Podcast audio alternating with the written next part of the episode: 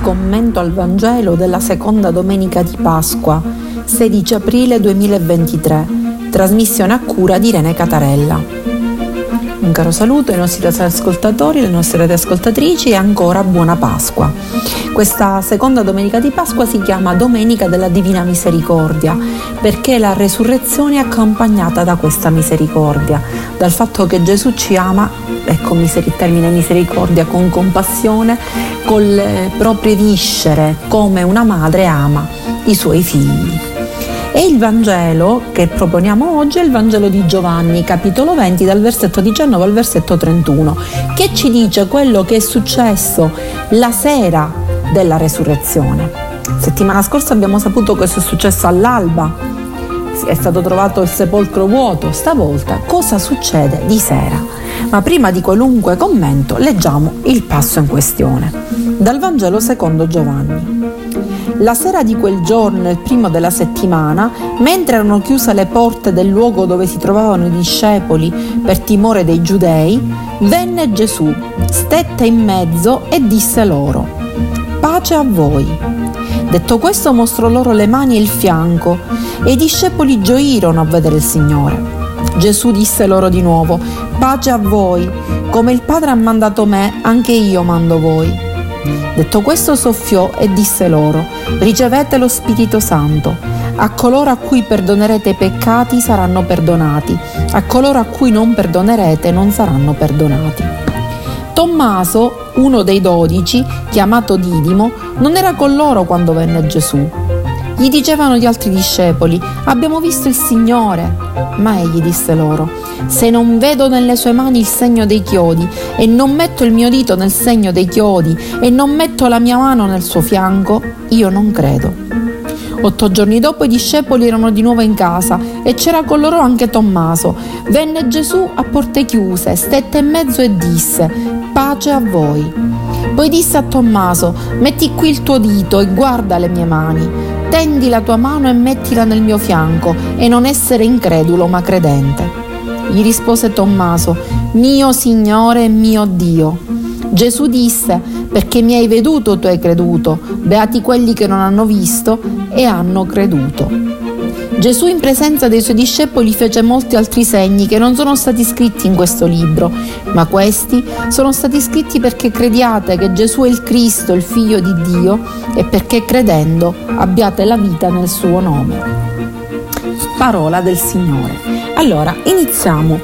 Cosa dice eh, l'Evangelista? Che la sera, appunto, porte chiuse, si trovavano i discepoli per timore dei giudei. I discepoli avevano paura. Chi sono, che cosa rappresentano i giudei nel Vangelo di Giovanni? I giudei rappresentano tutti quelli che sono asserviti al vecchio mondo, il, mondo della violenza, dei soprusi, quindi non rappresentano gli israeliti o coloro che veramente vivevano in Giudea per l'Evangelista Giovanni e ehm, l'Evangelista dice che questi discepoli erano rinchiusi in questa casa, i discepoli sono tutti coloro i quali in ogni tempo e in ogni luogo, malgrado perplessità, incertezze e fragilità, hanno comunque dato l'adesione a Gesù. Sono impauriti e qui riconosciamo le nostre paure. Quante volte noi abbiamo paura di mostrare e di vivere secondo quello che Gesù ci ha insegnato, amando il prossimo perché? Perché ehm, abbiamo paura di coloro i quali invece sono asserviti all'odio, ci possono fare del male, alla menzogna, abbiamo paura di un mondo che ci è ostile perché eh, a questo mondo non fa comodo una società in cui tutti si vogliono bene, in cui tutti siamo esseri umani alla pari. Perché? Perché il mondo di oggi è fatto di guerre, appunto di, di oppressioni, di mania di potere. Ecco, che cosa succede quando si ha paura? Si viene liberati solo dalla presenza di Gesù, da questa paura. E infatti ciò che ci smuove da questa paura è proprio Gesù che cambia la nostra vita. L'incontro con il risorto cambia la nostra vita. E dopo la resurrezione Gesù ci fa capire che è sempre con noi, sempre e comunque, perché infatti l'Evangelista dice Gesù venne e stette in mezzo. cioè non è un'apparizione, ma è come a dire ormai sta stabilmente con i discepoli. E quindi i discepoli prendono coscienza di non essere soli e che Gesù sta in mezzo a loro. E che cosa fa? Questi discepoli Gesù mostra le mani e il costato.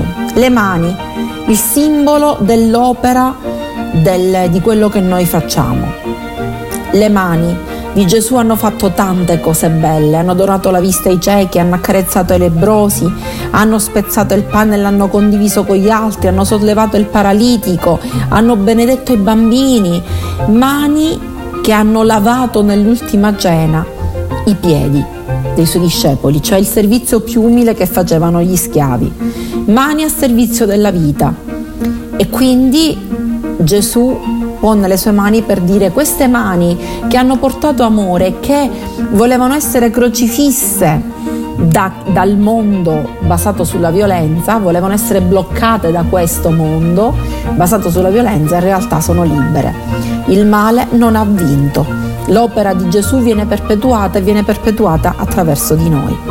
E oltre a mostrare le mani, Gesù mostra il costato perché queste mani devono avere la forza di poter agire e questa forza di agire la dà appunto questo spirito di vita che è appunto simboleggiato in questo caso dal costato da cui è uscito sangue e acqua che sono il simbolo della vita. I discepoli si sentivano al sicuro nella casa, ma Gesù non vuole questo. Gesù vuole che si vada in mezzo al mondo e invia. Perché inviati? Perché inviare i discepoli in mezzo al mondo? Perché guardiamo il mondo. Il mondo è fatto ancora di guerre, di violenze. Non c'è eh, quella fratellanza, quella sorellanza, quel sentirsi tutti esseri umani. E quindi c'è bisogno di chi come noi porta avanti una vita basata sull'amore.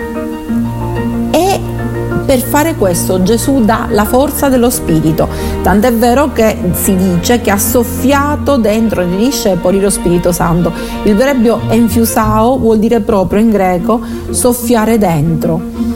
E questo soffio Dio l'ha fatto già eh, quando ha soffiato sulla creta per farla diventare vivente.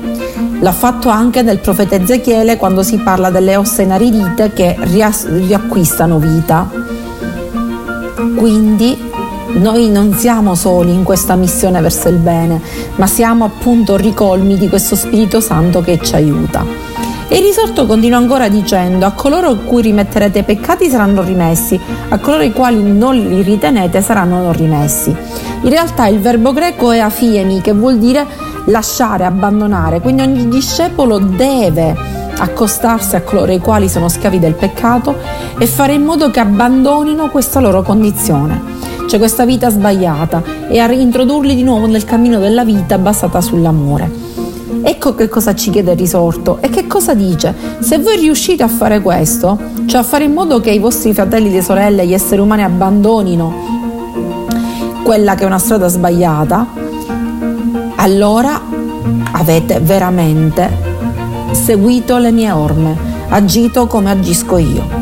E quindi avete fatto bene. Se invece o non vi impegnate a svolgere questa missione che Gesù ci ha affidato, oppure ancora peggio a causa della nostra vita poco evangelica, non riusciamo a trasmettere una vita basata sul bene, allora in ogni caso la responsabilità degli altri è nostra, non ci si salva da soli. A questo punto interviene un altro personaggio che è Tommaso. Tommaso non era con, do, con gli altri quando Gesù è apparso, o meglio quando Gesù è arrivato, infatti il verbo è venne.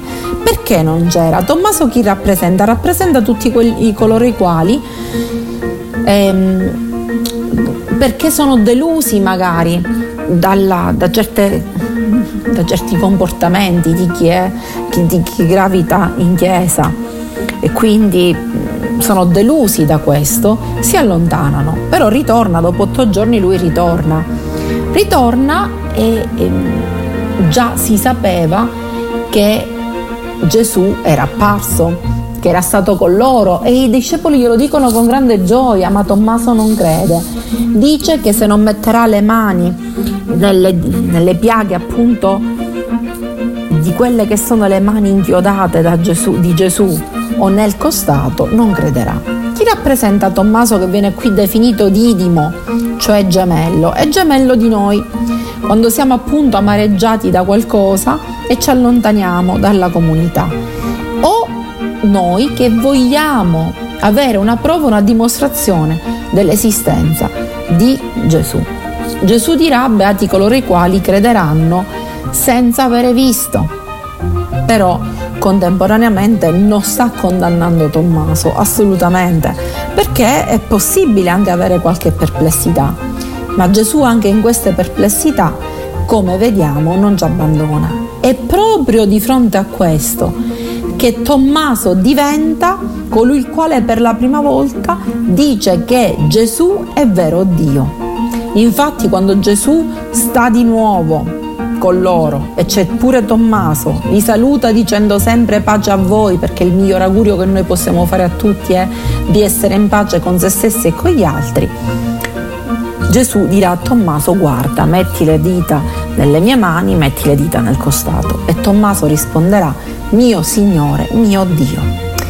Giovanni fa dire a Tommaso questa frase perché ricordiamo che scrive nel 95 d.C. sotto l'imperatore Domiziano. Siamo alla terza generazione dei cristiani, gente che non aveva conosciuto Gesù in prima persona e che mh, possibilmente non aveva conosciuto neanche i discepoli in prima persona. E quindi questa gente si chiedeva, questi cristiani della terza generazione si chiedevano, ma Gesù è esistito veramente, come mai non ricompare con noi? Non perché non si fa vedere? E Giovanni quindi risponde, noi crediamo senza vedere. Gesù è veramente esistito, ma ormai è sempre in mezzo a noi. Non ha bisogno di venire, di apparire di nuovo, è sempre con noi. E risponde anche all'imperatore Domiziano, il quale imperatore Domiziano si presentava, era molto megalomane, si sentiva superiore a tutti, si sentiva veramente Dio sulla terra e quando scriveva una lettera si presentava dicendo eh, Domiziano eh, imperatore romano e vero Dio. Giovanni risponde, l'Evangelista Giovanni, l'unico Dio è Gesù di Nazareth, che, come dice anche nel suo prologo, è colui il quale ha manifestato il volto del Padre. E in questo caso, mostrando il costato e le mani, ha manifestato quello che è la volontà del Padre, di Dio Padre, che è quella di amare amare, amare. Amare fino alla fine, donando pure la sua vita sulla croce. Infatti, il Vangelo si conclude dicendo che eh, Giovanni ha voluto presentare alcuni dei segni d'amore dati da Gesù, soprattutto appunto il dono della vita, ne avrebbe potuto raccontare tanti altri, ma questi sono sufficienti a capire chi fosse Gesù di Nazareth e quanto ci ha amato. E lui dice che questo Vangelo lo ha scritto per fare in modo che noi possiamo credere e ricevere in quella vita divina la certezza che il figlio di Dio è nato ed è morto per noi ed è risorto per consegnarci a questa vita eterna. Una vita eterna che inizia già qui, su questa terra, e che noi porteremo avanti, faremo parte di questo regno di Dio già sulla terra, amandoci reciprocamente. Quindi cerchiamo di essere, come dice Gesù, credenti e non increduli, come dice Gesù a Tommaso. Cerchiamo anche noi di essere portatori di vita, portatori di amore.